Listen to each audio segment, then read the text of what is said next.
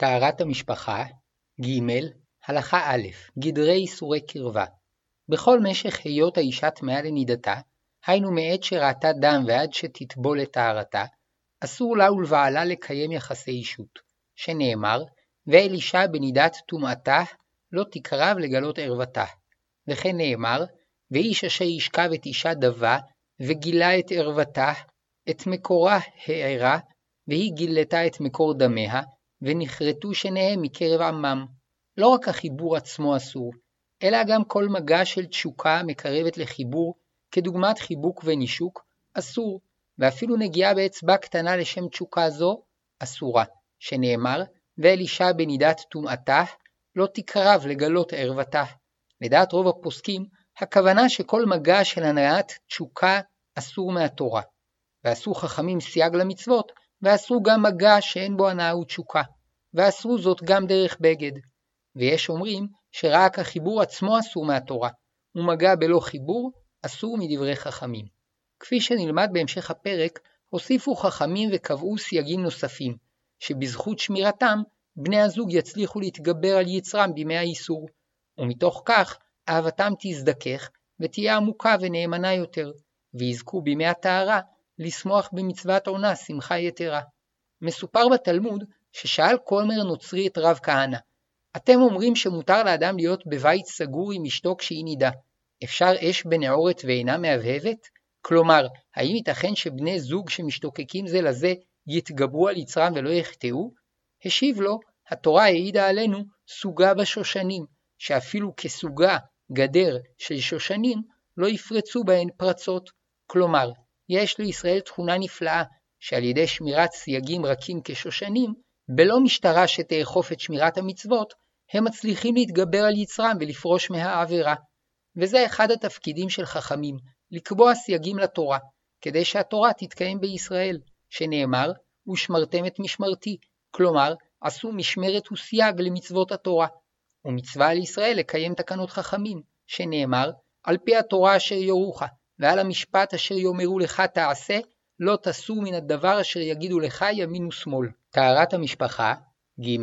הלכה ב' הנהגת ימי האיסור כסייג לאיסור צריך להימנע בימי האיסור משיחות בעניינים הקשורים לשמחת החיבור והדברים המעוררים אליו, ולכך התכוונה התורה באזהרתה, ואל אישה בנידת טומאתה לא תקרב, שלא יחבק וינשק את אשתו, וגם לא ידבר עמה דברים בטלים. כלומר, אף שבימי הטהרה הדיבורים הקשורים לשמחת החיבור בכלל מצוות עונה, בימים אלו הם אסורים ולכן נחשבים דברים בטלים. בנוסף, יש להיזהר בימי האיסור שלא להרבות בשיחה בעניינים שונים שעלולים לעורר את תשוקתם, כל זוג לפי מה שהוא מכיר מניסיונו. לדעת רבים, לכך התכוונו חכמים באזהרתם, אל תרבה שיחה עם האישה. באשתו נידה אמרו, קל וחומר באשת חברו. בכלל זה, יש להימנע בימים אלו מנופש זוגי, שמטבעו מעורר קרבה יתרה. כיוצא בזה למדנו בדברי חכמים, שהתלבטו בשאלה האם נכון לאישה להתאפר ולהתקשט בימי האיסור. זקנים הראשונים דרשו, והדבה בנידתה, נידתה לשון נידוי וריחוק. לפיכך, לא תכחול את עיניה, ולא תפקוס תאפר את פניה, ולא תתקשט בבגדי צבעונין, עד שבא רבי עקיבא ולימד, אם כן, אתה מגנה אותה על בעלה, ונמצא בעלה מגרשה. אלא מה תלמוד לומר והדבה בנידתה?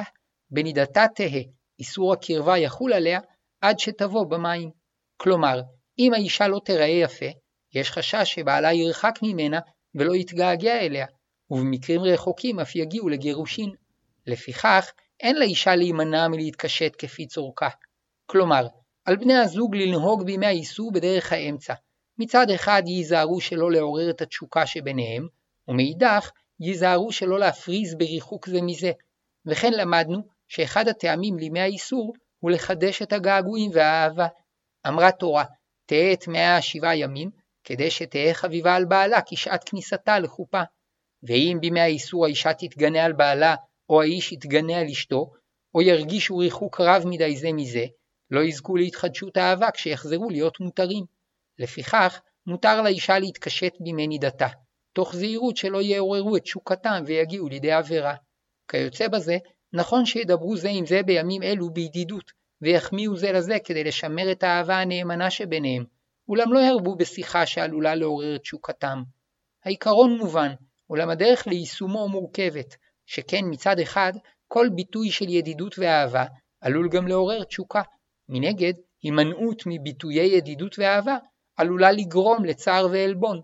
יש מציעים לבצע בימים אלו מטלות מייגעות, כמו עבודות ניקיון ותחזוקה או השלמת מטלות לעבודה וללימודים, כך שהצמאון לקשר יפחת. כמו כן, ניתן לנצל זמן זה לביקורים משפחתיים, כמו שבת אצל ההורים.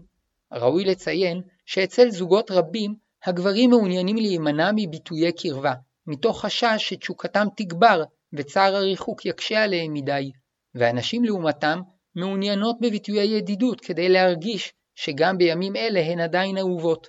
לפיכך, על כל זוג מוטלת האחריות לסלול לעצמו את דרך האמצע המתאימה לו, כאשר ההלכה מסמנת את הגבולות, הן בסייגים שנועדו למנוע קרבה יתרה, והן בזהירות מגרימת צער לבן הזוג.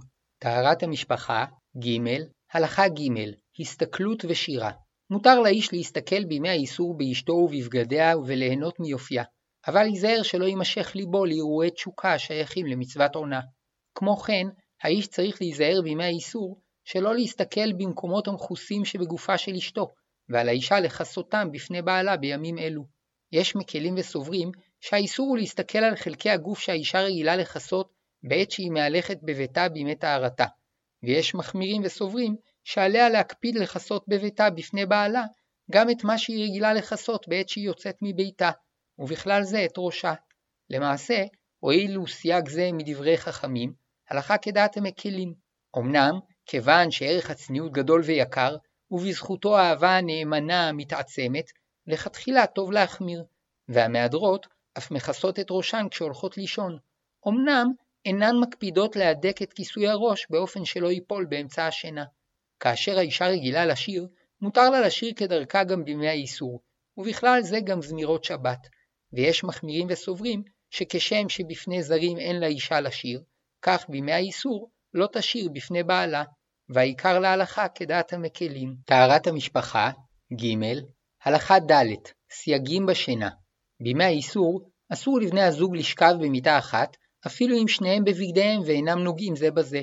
גם בשתי מיטות נפרדות אסור לישון אם הן נוגעות זו בזו. אבל אם יש בין שתי המיטות הפרש מסוים, מצד הדין מותר, וכשאפשר, טוב שיהיה בין שתי המיטות הפרש של כחצי מטר, שגם אם יפשטו את ידיהם מתוך שינה, לא ייגעו זה בזה. מכלל הסייגים, שלא ישכב האיש במיטת אשתו, ולא האישה במיטת בעלה, וכן לא ישתמשו בשמיכה או קר המיוחדים לבן הזוג, שאף הם נחשבים כחלק ממיטתו. אמנם אם זו מיטה או שמיכה או קר שאינם מיוחדים לאחד מהם, מותר.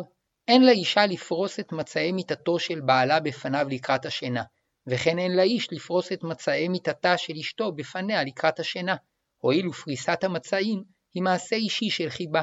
אבל שלא בפני בן הזוג, מותר. אמנם שלא לקראת השינה, מותר לסדר את המיטה של בן הזוג גם כשהוא רואה, הואיל ובאופן זה מדובר בעבודה מעבודות הבית, ולא במעשה אישי של חיבה. טהרת המשפחה, ג. הלכה ה' אכילה משותפת. כיוון שגדול כוחה של הסעודה לקרב לבבות, קבעו חכמים סייגים בסעודה, כדי שבני הזוג יזכרו שהם בימי האיסור. לא ישבו לאכול על שולחן אחד בלא דבר שיזכיר להם את האיסור, כגון שיניחו על השולחן דבר מה שאינם מתכוונים להשתמש בו במהלך הסעודה, ושניהם יודעים שהונח שם כדי להזכיר את האיסור. כמו כן, אם הם רגילים לאכול על מפה אחת, יוכלו להזכיר לעצמם את האיסור על ידי אכילה על מפות נפרדות. כמו כן, יוכלו לסכם ביניהם שתמיד בימי האיסור ישתמשו בכלי מסוים שונה, או שאחד מהם ישנה את מקומו הקבוע ליד השולחן. אם אוכל עמהם אדם נוסף, אפילו הוא מבני הבית, או כשהם אוכלים במסעדה, אינם צריכים להניח דבר שיזכיר להם את האיסור, הואיל ומקובל לנהוג באיפוק בפני אנשים נוספים. כמו כן, ייזהרו שלא לאכול יחד מקערה אחת, ולא רק מרק ותבשיל אסור להם לאכול מקערה אחת, אלא גם אם הייתה ביניהם קערה של חומוס, לא יטבלו בה את לחמם, אלא כל אחד מהם ייקח מהחומוס לצלחתו וכך יאכל. כמו כן, מותר לכל אחד מהם למרוח מתוך כלי אחד ממרח על הפרוסה שלו. הייתה ביניהם קערה של שקדים, לא יאכלו ישירות ממנה, אלא כל אחד מהם ייטול כמה שקדים ויניח לפניו, ומהם יאכל. ואם עוד אדם אוכל איתה מאותה הקערה, מותר. כמו כן, אסור לאיש לאכול משיירי המאכל או המשקה שהשאירה אשתו בצלחתה או בחוסה, מפני שיש בזה ביטוי של קרבה וחיבה, ואף שיש ראשונים שהקלו בזה, למעשה יש להחמיר, ורק בשעת הצורך אפשר לסמוך על המקילים, ויש מצבים שבהם גם המחמירים מסכימים להקל לכתחילה, כגון שהעבירו את המאכל או המשקה לכלי אחר, שבאופן זה ביטוי הקרבה פוחת, וכן כאשר האישה אינה נמצאת שם, מותר לאיש לאכול ולשתות משייריה, שאינו מראה לה בכך קרבה. כמו כן, אם האיש רוצה לאכול שיירי מאכל או לשתות שיירי משקה, ואינו יודע שהם שיירים של אשתו, אינה צריכה לומר לו, שכן, רק כאשר ידוע לו שהוא אוכל משייריה, יש בכך ביטוי קרבה. טהרת המשפחה, ג. הלכה ו' מזיגת אלכוהול וענייני חיבה. בכלל סייגי הריחוק, שלא יגיש האחד לפני השני יין או משקה אלכוהולי, כדרך שרגילים להגיש בימי ההיתר. אבל בשינוי מותר. לדוגמה, במקום להניח את הכוס סמוך לבן הזוג, יש להניח אותה רחוק מעט. אם אחד מהם יודע לערב משקה אלכוהולי באופן מותאם, כיוון שיש בכך ביטוי של חיבה אישית, ייזהר שלא לעשות זאת עבור השני בפניו.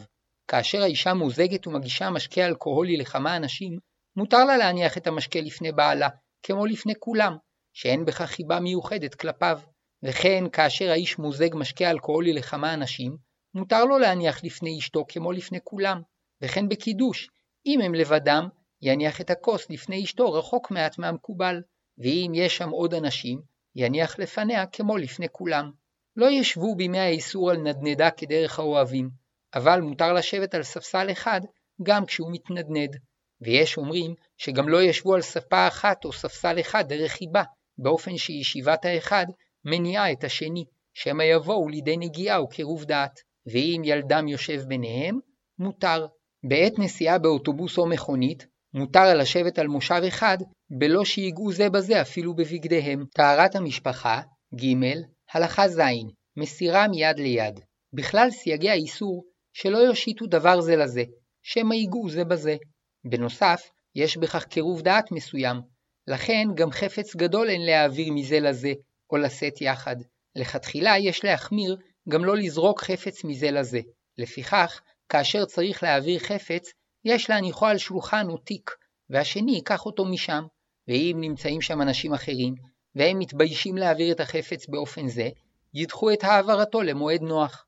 אמנם בשעת הצורך אפשר להקל, כגון כאשר הם נצרכים להעלות עגלה לאוטובוס או לקומה שנייה, ואין אפשרות נוחה וטבעית להיעזר באדם אחר. מותר להם להעלות את העגלה יחד, וכן כאשר הם צריכים לשאת מיטל ממקום למקום בבית, מותר לשאתה יחד. כמו כן, כדי למנוע בושה, כשאין פתרון אחר, מותר להעביר חפץ מיד ליד, תוך זהירות שלא לנגוע זה בזה.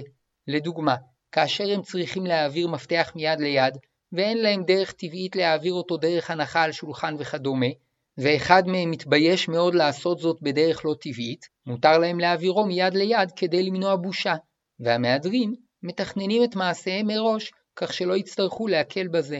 כמו כן, לא יעבירו תינוק קטן ביניהם, אך כאשר התינוק כבר גדול ויודע להושיט את ידיו כדי לצאת מחק אמו אל אביו או להפך, מותר לסייע בידו לעבור, תוך זהירות שלא ייגעו זה בזה.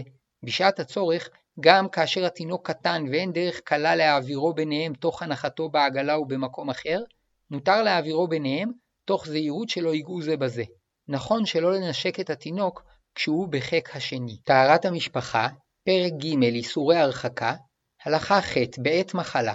כאשר בימי האיסור האיש חולה ונזקק לעזרה לקום ולהתלבש וכדומה, אם יש שם אדם אחר שיכול לעזור לו, יבקשו את עזרתו בכל עזרה שמצריכה נגיעה בגופו של החולה, אפילו דרך בגדו, ואף עדיף שאחות מקצועית תטפל בו מאשר אשתו בעת איסורה, מפני שהאחות תטפל בו כדרך שירות, ואילו במגע הטיפול של אשתו, יש גם צד של חיבה.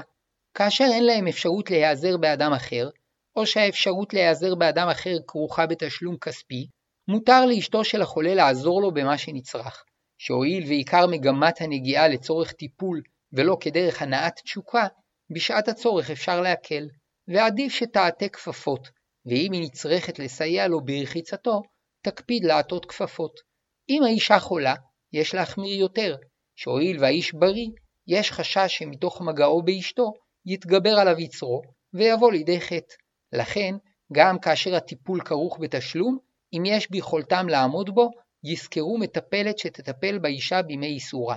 ואם קשה להם להשיג מטפלת, או שקשה להם לשלם על כך, בשעת הדחק, לצורך גדול, מותר לאיש לטפל באשתו, ויעטה כפפות על ידיו, וייזהרו שניהם שכל טיפולו ומגעו בה יהיו בחסד וברחמים, ולא בהנאה של תשוקה. היתרים אלה נאמרו לחולים שאין סכנת חיים במחלתם, שכן, כאשר יש סכנת נפשות, ברור מאליו שיש לעשות כל פעולת הצלה, והשואל חכם באותה שעה אם מותר להציל את אשתו החולה, הוא בבחינת שופך דמים.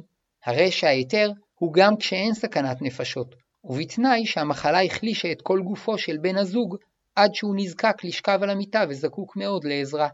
כאשר אחד מבני הזוג נפצע קשה ומצבו מסוכן, והוא נזקק לליטוף של עידוד מבן זוגו, והדבר יכול להועיל לרפואתו, או כאשר אחד מבני הזוג חולה במחלה סופנית וכוחותיו אזלו וימיו ספורים, ומגע של עידוד יכול להיטיב את מצבו, לחזקו לחיות בטוב עד כמה שאפשר עוד כמה ימים או שעות, כיוון שמדובר במגע שמבטא אהבה וקרבה בלא תשוקה, כדוגמת מגע שבין אח ואחות, אם ובן, אב ובת, מותר לבן הזוג הבריא ללטף את החולה כדי לעודדו ולחזקו, ואף שבימים כתיקונם, בימי האיסור אין להתיר זאת, במצב של סכנת נפשות או בימים קשים של פרידה, שבהם הקשר הופך לעמוק ובלא תשוקה, בשעת הצורך יש להקל.